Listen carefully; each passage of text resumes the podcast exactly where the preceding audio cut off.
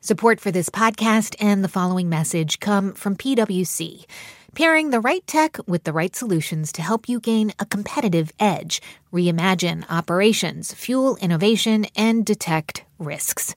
Human led and tech powered. It's all part of the new equation from PwC. This is the TED Radio Hour. Each week, groundbreaking TED Talks. TED Talks. Um, TED. TED. Technology. Entertainment. Design. Design.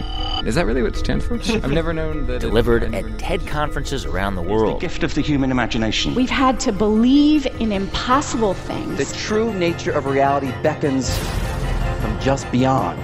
Those talks, those ideas, adapted for radio. From NPR. I'm Guy Raz. So, on the morning of June 24th, 2016, British citizens woke up stunned. Almost no one, and certainly none of the polls, predicted the majority of them would support Brexit. How do you feel about Britain leaving the EU? I'm quite shocked, to be honest. I thought we all would have stayed in. I don't think anyone really believed that UK voters would decide to Brexit. And I well, feel quite shocked by the result. To be honest, I was quite shocked. I feel quite scared today. I don't know how I feel. I think we're. I remember that morning. I happened to be in London. And the question a lot of people were asking was why? Why did it happen? And why did almost no one predict it? And these were also the questions journalist Carole Cadwalladr asked when she went to a small town in Wales. It was years since I'd been to Ebbw Vale. It's a very historic, very, you know, real Labour left wing heartland. That town, Ebbw voted overwhelmingly in favor of leaving the EU. And Carole wanted to understand why. And I went down, there's this lower part of the town, which is where the steel plant used to be. And it was the biggest steel plant in the world, right up until it was the 80s, I think. And you just have no idea now. It looked like, you know, it was a kind of little Manhattan down there, these sort of incredible architecture designed glass and steel buildings. And all around these signs saying paid for by the European Union. Carole Cadwalladr picks up the story from the TED stage. I had this sort of weird sense of unreality walking around the town, and it came to a head when I met this young man in front of the sports centre. And he told me that he had voted to leave because the European Union had done nothing for him. He was fed up with it. And all around town, people told me the same thing. And they told me that they were most fed up with the immigrants and with the refugees. They'd had enough. Which was odd, because walking around, I didn't meet any immigrants or refugees. And when I checked the figures, I discovered that Ebbw actually has one of the lowest rates of immigration in the country. And so I was just a bit baffled because I couldn't really understand where people were getting their information from. But then after the article came out, this woman got in touch with me. And uh, she was from Vale. And she told me about all this stuff that she'd seen on Facebook. I was like, what stuff? And she said it was all this quite scary stuff about immigration, especially about Turkey. So I, I tried to find it, but there was nothing there. Because there's no archive of ads that people had seen or what had been pushed into their news feeds. No trace of anything. Gone completely dark. Because only you see your newsfeed and then it vanishes. So it's impossible to research anything. So we have no idea who saw what ads or what impact they had or what data was used to target these people or even who placed the ads or how much money was spent or even what nationality they were. But Facebook does. Facebook has these answers and it's refused to give them to us. Our parliament has asked Mark Zuckerberg multiple times to come to Britain and to give us these answers, and every single time he's refused. And you have to wonder why. Because what I and other journalists have uncovered is that multiple crimes took place during the referendum, and they took place on Facebook. It's because in Britain we limit the amount of money that you can spend in an election. And it's because in the 19th century, people would walk around with like literally wheelbarrows of cash and just buy voters. So we passed these strict laws to stop that from happening. But those laws don't work anymore. This referendum took place almost entirely online. And you can spend any amount of money on Facebook or on Google or on YouTube ads, and nobody will know because they're black boxes. And this is what happened before the Brexit vote. We are what happens to a Western democracy when 100 years of electoral laws are disrupted by technology. And it's that technology that got Carole wondering how many people might have been misled, even manipulated into voting a certain way because of Facebook ads. Ads that were designed to trigger certain emotions among voters. So Carole started to dig deeper. And over the next two years, she'd come to a very worrying conclusion about technology companies like Facebook and Twitter, and even Google. You know, this is a massive global online experiment going on right now, and it's being conducted by some of the, if not the smartest people in the world who are being employed, paid huge salaries to come up with new and novel ways to hook us and addict us and draw us in and make us click. I mean, it's old fashioned corporate greed. Mm. These highly motivated billionaires are hiring, you know, the smartest people to find new ways of manipulating us. Every day, every second, trillions of bits of data about you, me, everyone you know are being collected every time we click a link or even scroll through a social media newsfeed.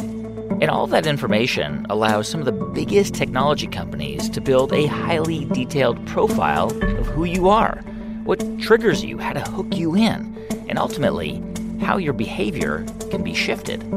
It's very possible that who we vote for, what we buy, what we believe, even what we see with our own eyes, are more susceptible to manipulation today than ever before in modern history. So, on the show today, we're going to explore ideas around the power of digital technology to manipulate our decisions and ways to prevent it from becoming an even bigger problem. This is a really profound revolution in the way that we consume information. And I think it's really difficult to understand this massive historical change when you're in the middle of it.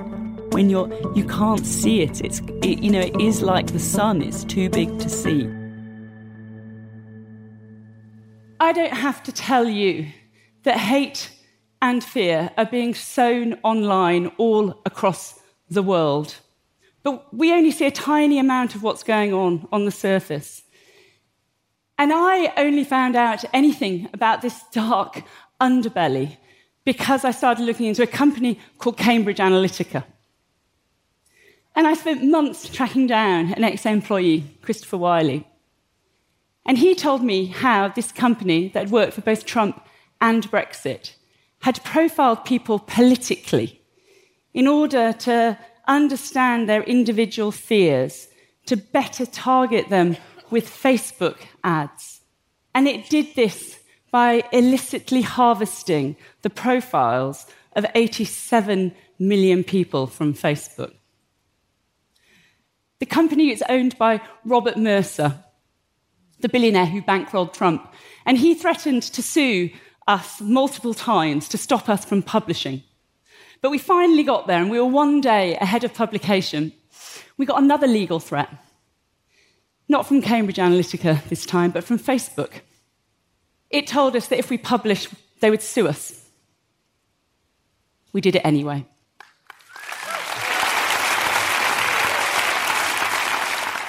Facebook, you were on the wrong side of history in that. And you were on the wrong side of history in this, in refusing to give us the answers that we need.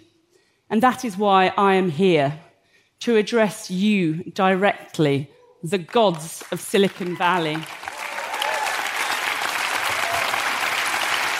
Mark Zuckerberg and Sheryl Sandberg and Larry Page and Sergey Brin and Jack Dorsey and your employees and your investors too. This technology that you have invented has been amazing. But now it's a crime scene. And you have the evidence. And it is not enough to say that you will do better in the future. Because to have any hope of stopping this from happening again, we have to know the truth.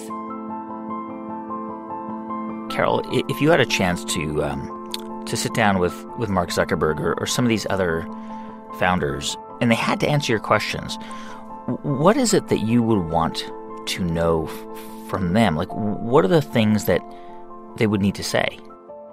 I, I want to know how they can live with this, how they cannot be taking an axe to, you know, what is currently going on internally. Yeah.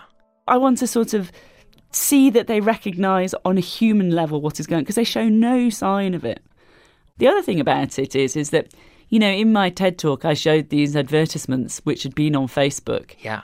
We got those after a sort of battle royale the par- our parliament had with Facebook and then they eventually handed some of them over. But in the states what's remarkable is you know even less about what happened in your presidential election than we do. Hmm. And, and it's at the scale of what happened in the US is so much bigger, so much more money which was spent, so much more sophisticated modelling. We know nothing about it. And, and, you know, and meanwhile, the US is careering towards the next election. This is not democracy. Spreading lies in darkness. It's subversion.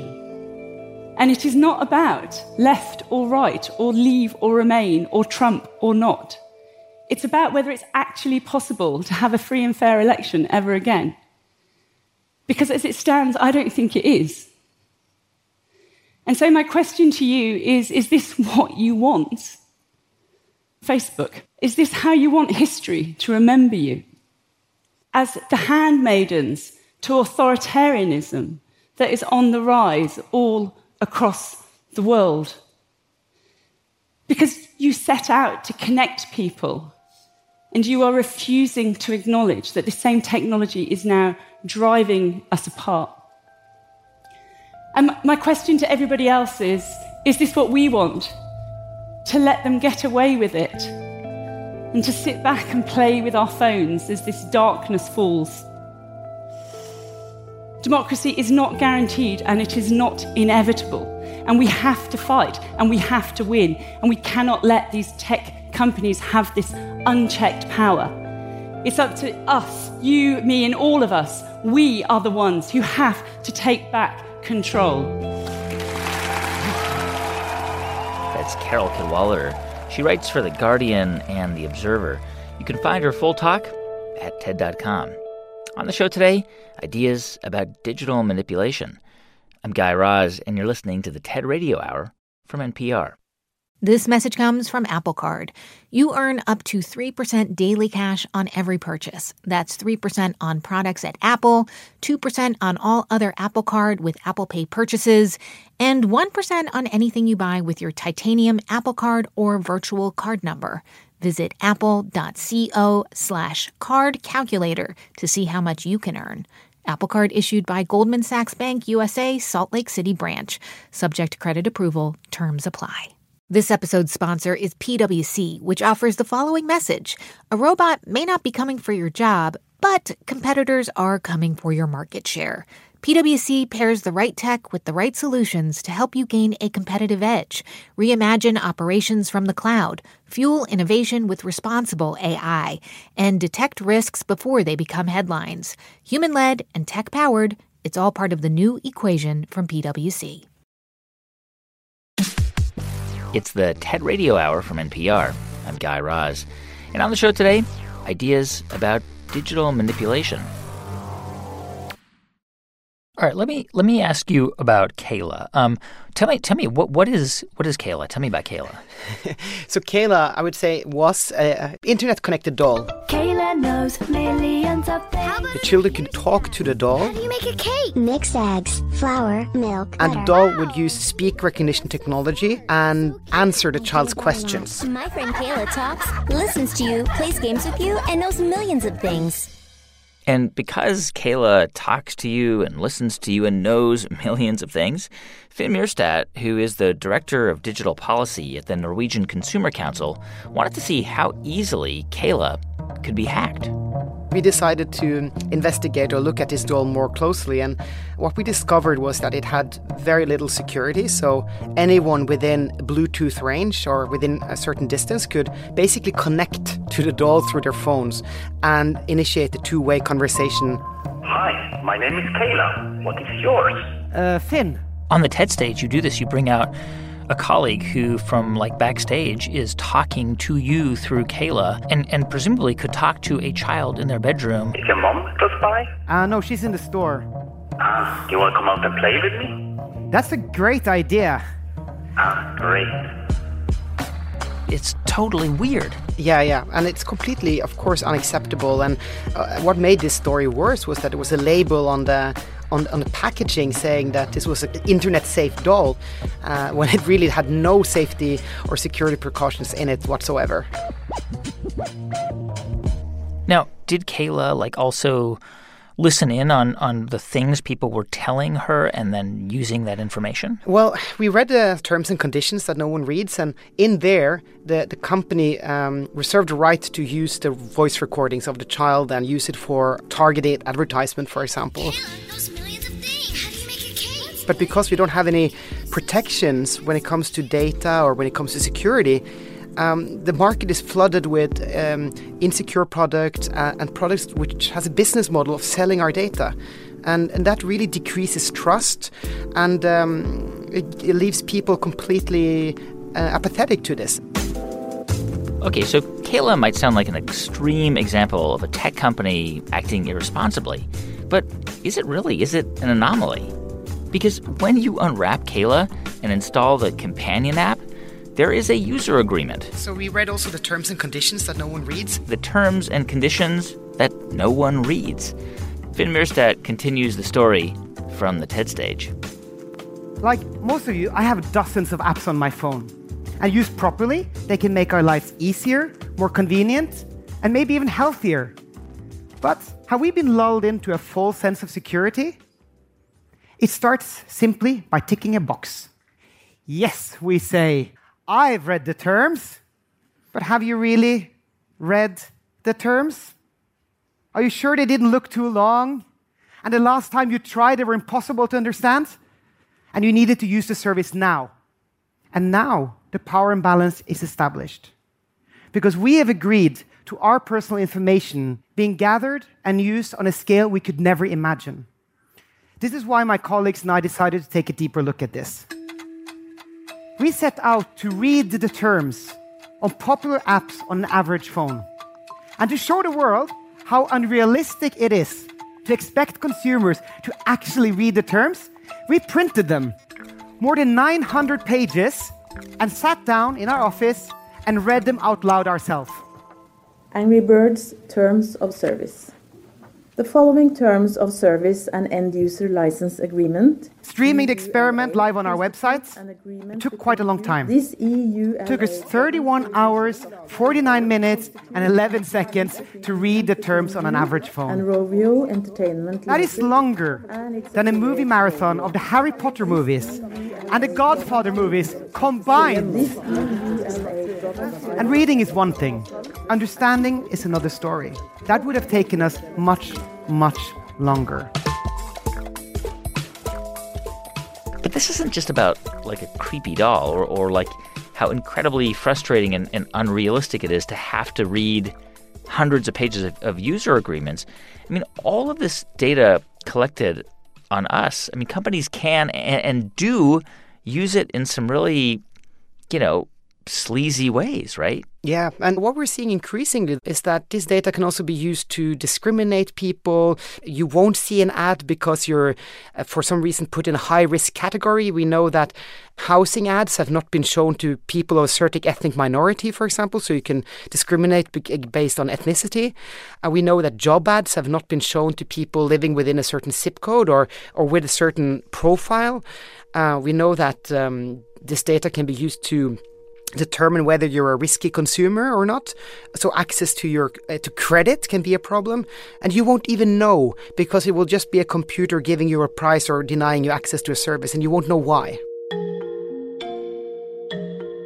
Finn, every single one of us, right? We download apps and we go to certain pages, and oftentimes we give consent without thinking about it for a variety of reasons because we're, we're out of time or we're in a hurry, whatever it might be. But then these technology companies, their response is, well, listen, we warned you. We gave you all of the information. You made a decision to opt in. But that's actually such an infuriatingly disingenuous response. Yeah, I would ag- I would agree to that because, for example, let's use Facebook as an example. It's the world's most popular social network, and if you want to stay in touch with your friends, for most people, that's how you do it, either through Facebook or Instagram, which is also owned by Facebook. Sure. Um, so we have to also keep in mind that most people have lots of other things to worry about. They have to go to work, they have to buy food that is safe and good, and uh, they have to take their kids to to, to football practice. Um, so taking these very complicated decisions that could have detrimental effects in the long term. Uh, in the short term, we are not really equipped psychologically to take that uh, into consideration. I can't help but think that that a capitalist model makes this an impossible problem to solve because data is so valuable. It is increasingly important to these companies' bottom lines and to their their market capitalization. What what why would they possibly give give this up? No, and, and probably they won't unless there is actually external pressure. And I think that's probably where you know the, we, the citizens, can can make a difference to to tell our decision makers, our politicians, that we care about this, that we we don't want this to be an individual choice. And I think this should be regulated the same way we regulated the environment, the water, um, uh, big oil companies, tobacco, and all of these things. I mean, Google and Facebook, this is their bread and butter. They control a huge percentage of the digital ad market. How could they change their business model to, you know, to continue to make money if that's the, obviously their, their priority and their responsibility to their shareholders? Well, I, I think there is a discussion now whether you could, for example, serve contextual ads where you actually don't need to collect any data about the user, where based on which, website you're on, you will see ads that would be relevant to users of that website. I would happily use Facebook, and if they asked me every beginning of every month or beginning of every year, what things are you interested in? What would you like to see of ads? And it was my choice to say, I'm interested in sports, I'm interested in news, and you don't need to track me to in order to know that. You, I will actually willingly be telling them that. I mean, the, the companies argue look, we're targeting people because it's better for their lives, it improves their lives, it's more efficient, it gives them opportunities to buy the things they need. We need this data to make, uh, you know, to offer a better experience for consumers. They genuinely believe that what they're doing is is for the greater good. Yeah, I, have I've also heard that, and I also see that when I meet with these companies. There's a lot of really good and smart people working at these big tech companies, but what I feel is that they are not at all, or the corporate culture, the, the company's structures are not open for scrutiny. They are not open for transparency. Um, and they say, trust us, uh, we have your best interests in mind. And I think with all these privacy scandals, people are losing trust, and these companies are becoming increasingly more unpopular. But because they have such a strong, strong grip on the markets, I would call them monopolies, it's really hard for consumers to, to vote with their feet because they have nowhere else to go. That's Finn Myrstad. He's Director of Digital Policy at the Norwegian Consumer Council. You can see his full talk at TED.com.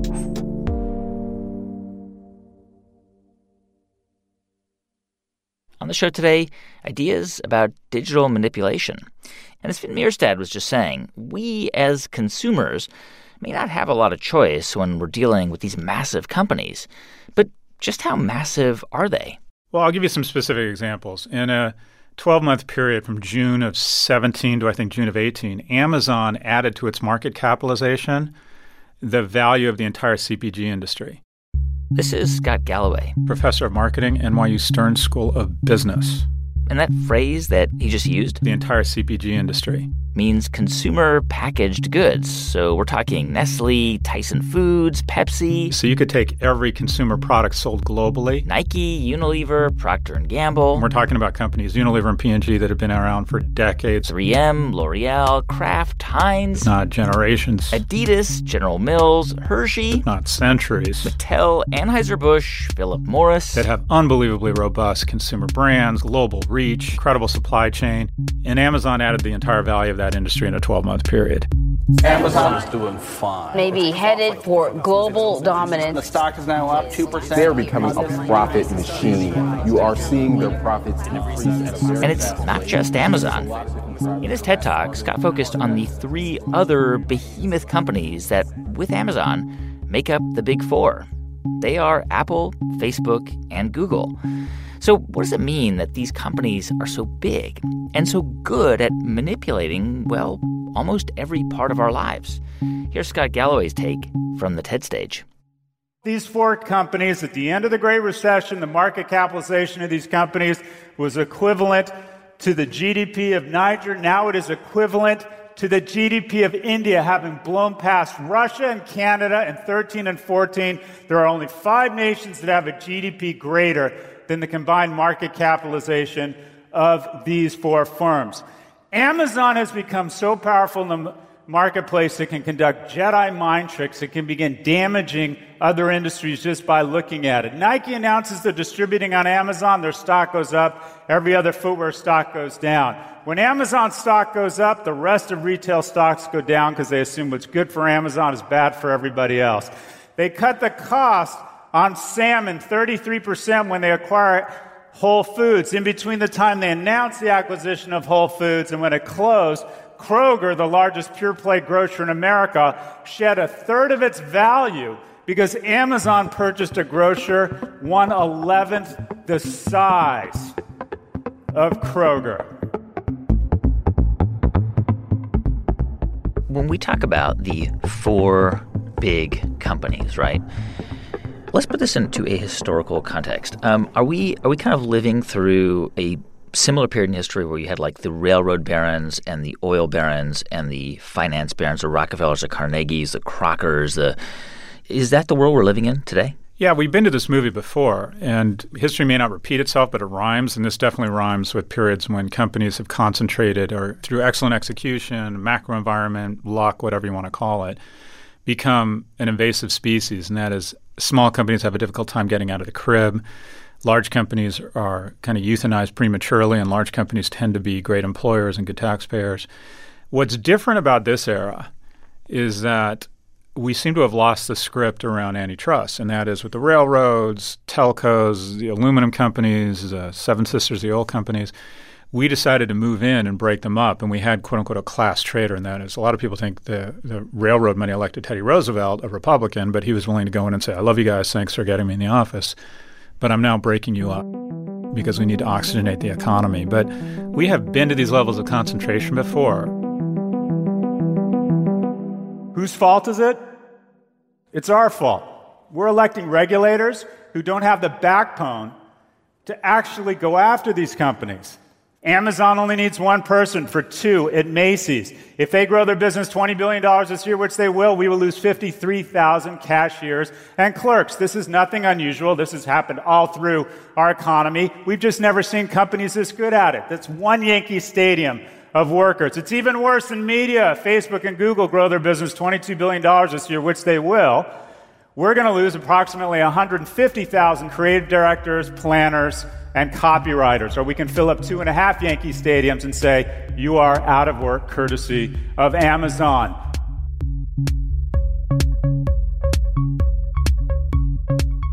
When it comes to, to Google or, or Amazon or Facebook or even Apple, how much do we control our interaction with those platforms and how much are we controlled by our interaction with those platforms? So, look, every time you light up a cigarette, you're making a conscious choice. But the question is at some point, do you become so uh, biologically addicted to nicotine? Does the organization require scrutiny around what it's doing to addict you? And power corrupts. And when you're a monopoly and you're Facebook, and the worst that's going to happen to you is a fine that's equivalent of seven days income or seven weeks of cash flow and maybe some public shaming, you're always going to find a reason not to figure it out. The NRA has never been able to connect the sale of assault weapons with the murder of children. The big tobacco was never able to connect tobacco with cancer. Big tech is never going to connect the underlying algorithms of their companies and the lack of security and the lack of human discretion and screening of their content with a division or serious division in our culture, the weaponization of these platforms to clear our elections, or teen depression. They will never make that connection on their own because when it's raining money, it blurs your vision. See, I, I think the thing about these big companies that really worries me is how much I feel manipulated by by them. And I don't and it's not that I want to blame them because I am making choices. I am deciding to use these platforms and to check on Facebook or Twitter or buying things on Amazon because it's easy. Mm-hmm. You know, like that's the part of it that really bothers me m- more than the sort of the economic cost of it, which is obviously a problem. It's it's the personal cost. It's how it sort of changes and has changed our behavior. Hundred percent. And I would argue that if you're going to look at price, at some point, if we end up with a group of people who can all have Netflix, all have a great phone, all have tons of content, and get paper towels delivered really inexpensively, but we're our wages are flat for f- five decades. Okay, do we need to reevaluate priorities? Hmm. I would argue that the pricing or the prices we pay for these platforms has skyrocketed. And that is when we have a country where a lot of us wonder if uh, the elections were manipulated. That's an enormous price we all pay. When we worry about our 16 year old daughters sitting in their room knowing they weren't invited to a party, that's one thing. But seeing the party play out in real time on their phones as they're in their rooms alone, that's a price that my household pays. I'm worried that my son, my oldest son, who's 11 and does a handstand, and I video it and he asks me to post it on YouTube, and then he gets a like. And he says, Can we check back in and see if I got more likes? Hmm. And then someone makes kind of a snarky comment about his video, and it really bums him out. And and Google responds, well, yeah, but your son can pl- learn how to play the piano on YouTube. Yeah. There's some wonderful things about social media. But the addiction here, we know we're being manipulated. That's an enormous price we all pay. That's Scott Galloway, professor at NYU's Stern School of Business. You can watch his full talk at TED.com. On the show today, ideas about digital manipulation. Stay with us. I'm Guy Raz, and you're listening to the TED Radio Hour from NPR. This message comes from NPR sponsor Viking, committed to exploring the world in comfort. Journey through the heart of Europe on an elegant Viking longship with thoughtful service, destination focused dining, and cultural enrichment on board and on shore. And every Viking voyage is all inclusive, with no children and no casinos. Discover more at Viking.com. This message comes from NPR sponsor Planet Oat. While some podcast topics can be complex and pretty heady, Planet Oat oat milk is an uncomplicated no brainer. It's rich, creamy, and an excellent source of calcium with vitamins A and D. Also, Planet Oats unsweetened varieties have zero grams of sugar. It's great in coffee, cereal, smoothies, you name it. So, next time you're at the grocery store, save the overthinking for the podcast and reach for the one that has it all Planet Oat Oat Milk, or visit planetoat.com for more. It's the TED Radio Hour from NPR. I'm Guy Raz. And on the show today, ideas around digital manipulation. I mean, all design is the art of manipulation. And it doesn't matter what type of design we're talking about, we're trying to engineer people's behavior. Hmm. Uh, to do a particular behavior, to think a certain thought, uh, to feel a certain feeling. All design manipulates us. And to be honest, we pay for the privilege. This is Nir Eyal. And I basically study the intersection of psychology, technology, and business. Nir actually consults for tech companies to help them create more engaging products, products that are really good at holding our attention. I am what you might call a behavioral designer. And to understand just how we get hooked, Nir points to a series of studies conducted in the 1940s by the psychologist B.F. Skinner. Skinner did some fascinating experiments where he took these food pellets and he would give them to a pigeon in a and, uh, box. I will try to pick out some particular pattern of behavior. And every time the pigeon pecked at the disc, they would receive a reward, a little food pellet. The bird is uh, already conditioned to eat when the magazine sounds. Okay, simple enough. The pigeon gets a reward. And Skinner very quickly realized that as long as the pigeon was hungry, they would receive this food pellet, and very quickly he could train them to peck the disc every time. But then, one day, Skinner ran out of those food pellets. He didn't have enough, and so he could only afford to give out the food pellets every once in a while. So, you know, one time he'd give out the food pellet, and the pigeon would peck at the disc, and they would receive one. The next time the pigeon would peck at the disc, they wouldn't receive a reward. Perhaps every tenth time, or perhaps only once every minute, or something like that. And when the schedule of reinforcement was variable, when there was some mystery around when the pigeon would receive the reward, the pigeon would peck at the disc more frequently. The rate of response increased. The more random the reward, the more the pigeon pecked at the disc. This is called a variable reward. And so we see this mechanic in all sorts of things that we find most engaging, most habit forming, the things that capture our attention.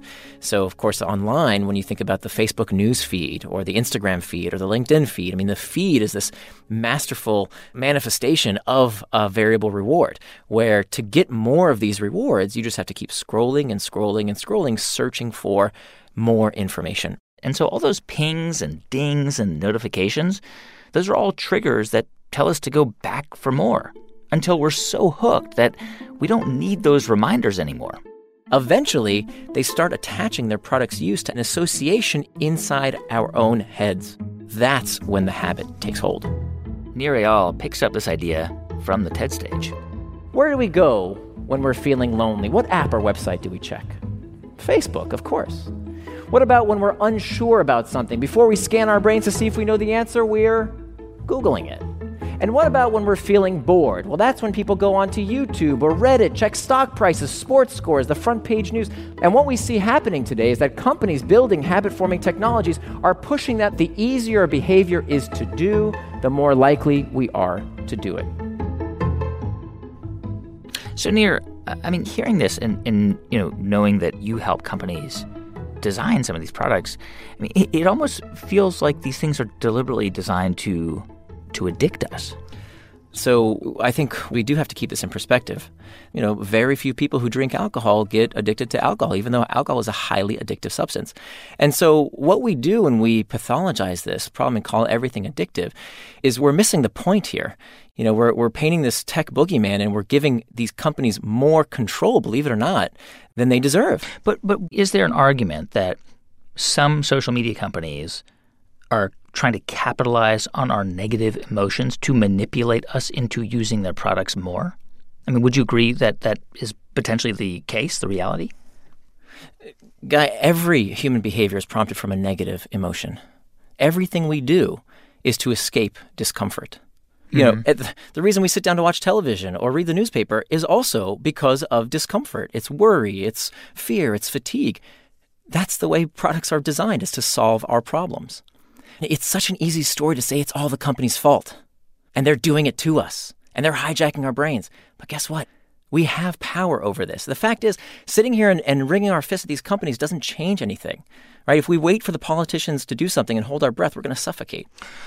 So, just to be clear, I mean, your view on on all this is that we need to take personal responsibility for the decisions we make, and that um, we can't blame technology companies for attracting us, drawing us in, keeping us on their products. Ultimately, it's our own responsibility. We have to make that decision. So I think we're going through this adjustment period. Uh, Sophocles, the Greek philosopher, said that nothing vast enters the life of mortals without a curse. And so many new technologies have a downside, and we're dealing with that downside today. And we're learning about how to use them appropriately. Sure. You know, when I Sure. was growing up uh, in the 1980s, we had ashtrays all over our house. Now, my parents didn't smoke, and yet we had all these ashtrays because back then, if you walked into somebody's house, you felt free to light up in their living room. Back when smoking rates were at 60% of the adult population. Today, they're at 16%. And if somebody came to my house and lit up a cigarette in my living room, I'd kick them out and we wouldn't be friends anymore. So the social norms change, and we are currently learning those norms. Uh, the the analogy with tobacco is an interesting one because other people in the program have made it, which has been yes, that's right. There there was a transition period where we didn't really understand, you know, the effects of of tobacco. Um, and similarly with social media, we don't fully understand it, but we regulated tobacco, and, and therefore we could do the same with some of these social media companies and companies that collect vast amounts of data. Do you think that's a, a, a fair comparison, and argument? Well, remember, we're not freebasing Facebook. We're not injecting Instagram here. Nothing is entering into the bloodstream. These are behaviors, these are habits, and habits can change. And so I, I, think that, you know, again, there's so much we can do right now. Why would we wait? And I think there is a role for legislation for some things. I think that these companies' monopoly status needs to be looked at. I think that their use of data needs to be looked at. But for this specific problem of tech overuse, this is our problem. This is something we hmm. can do something about. But I mean, if as you as you say, like we all have agency, right, to just stop using these products, which I think a lot of people would disagree with. um, I, I mean, do you even think that it's possible for us to be manipulated? Absolutely. So there's there's two types of manipulation, right? There's persuasion and coercion. Persuasion is helping people do something they want to do. Coercion is when we get people to do things they don't want to do. And coercion is always unethical.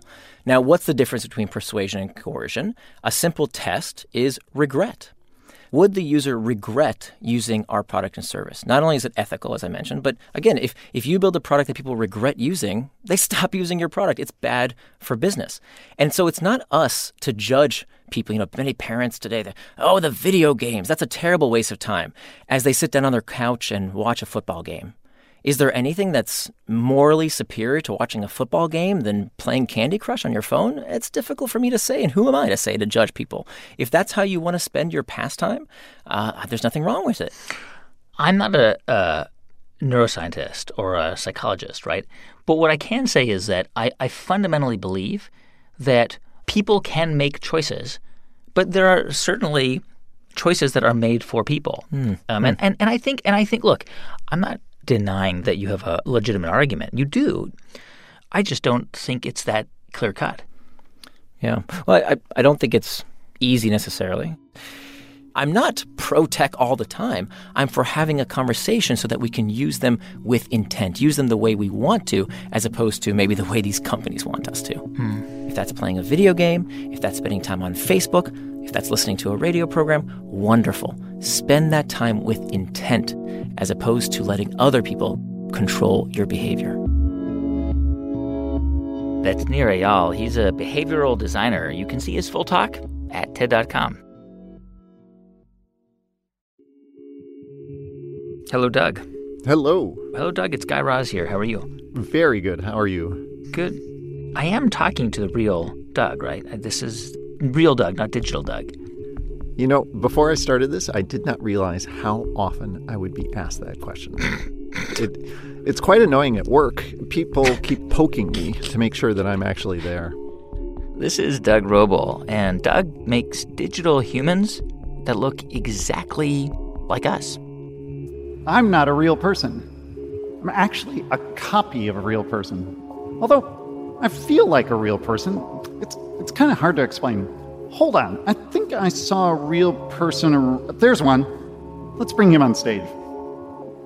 Okay, so obviously, Doug, this is your voice on, on the TED stage, but because we're on the radio uh, and not on TV, can you can you explain what, what's going on here? Well, first of all, I'm wearing a motion capture suit.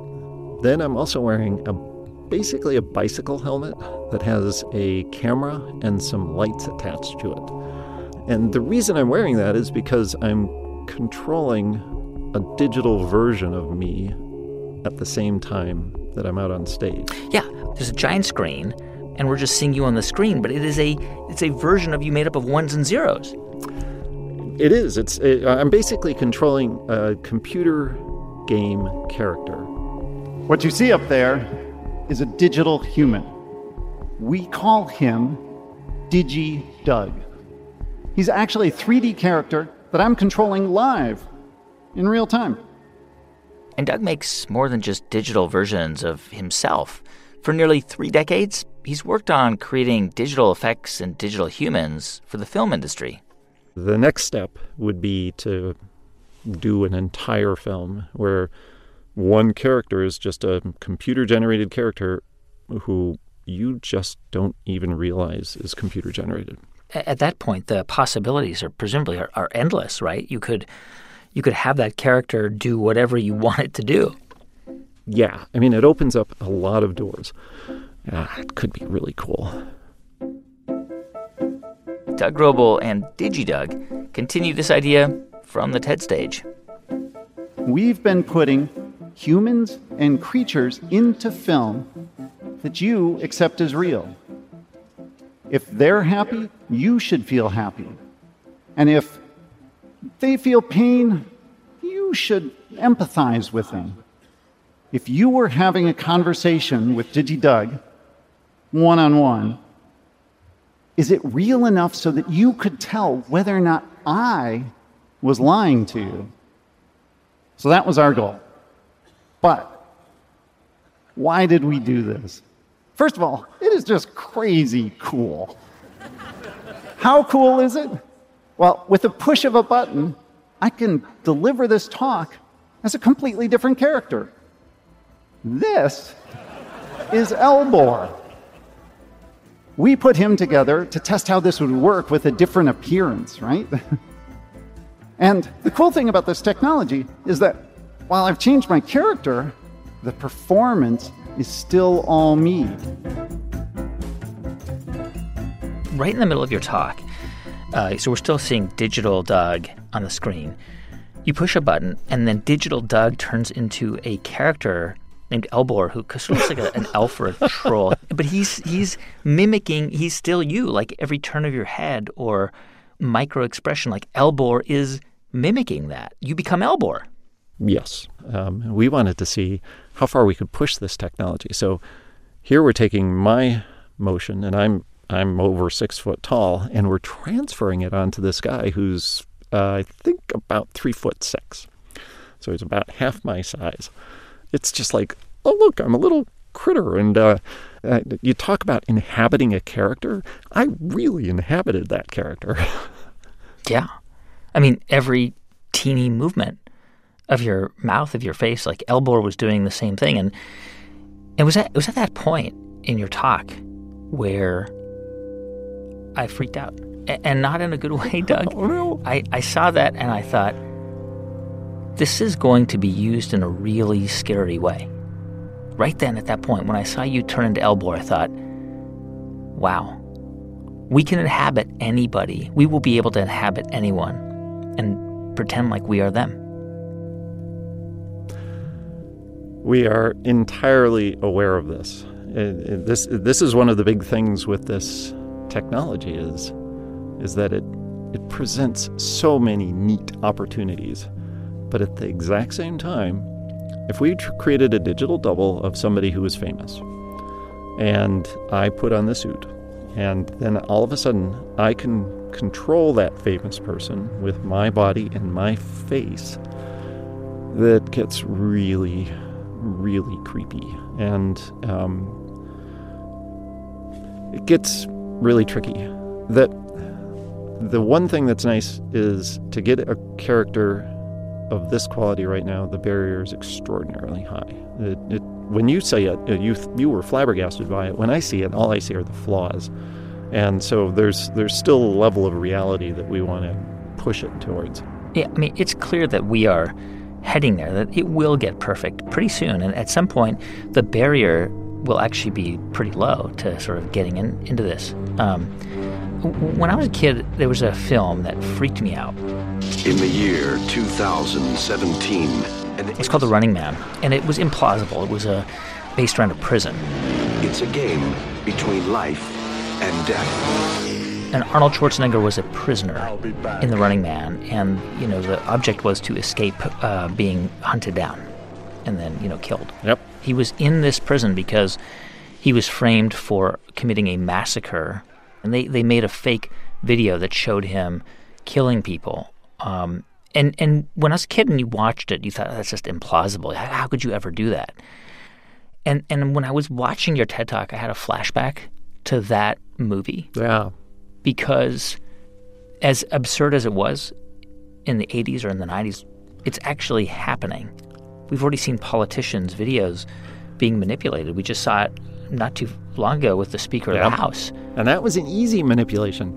And even if you did have a, a super good way of detecting these things, it, it's going to take time. And especially with the internet now and everything, and if a, a video like that goes out and it has a day or two to run around the world unmolested, if you come out later and say, oh no, that was a fake video, people have moved on already and they've, the damage is done. It's, uh, hopefully people have this nice dose of skepticism whenever they look at something and say, where's the source? Is this really what happened? I think that's key because it's going to be really, really hard to stop. That's Doug Roble. He's a computer graphics researcher with Digital Domain. You can see Doug's full talk at TED.com.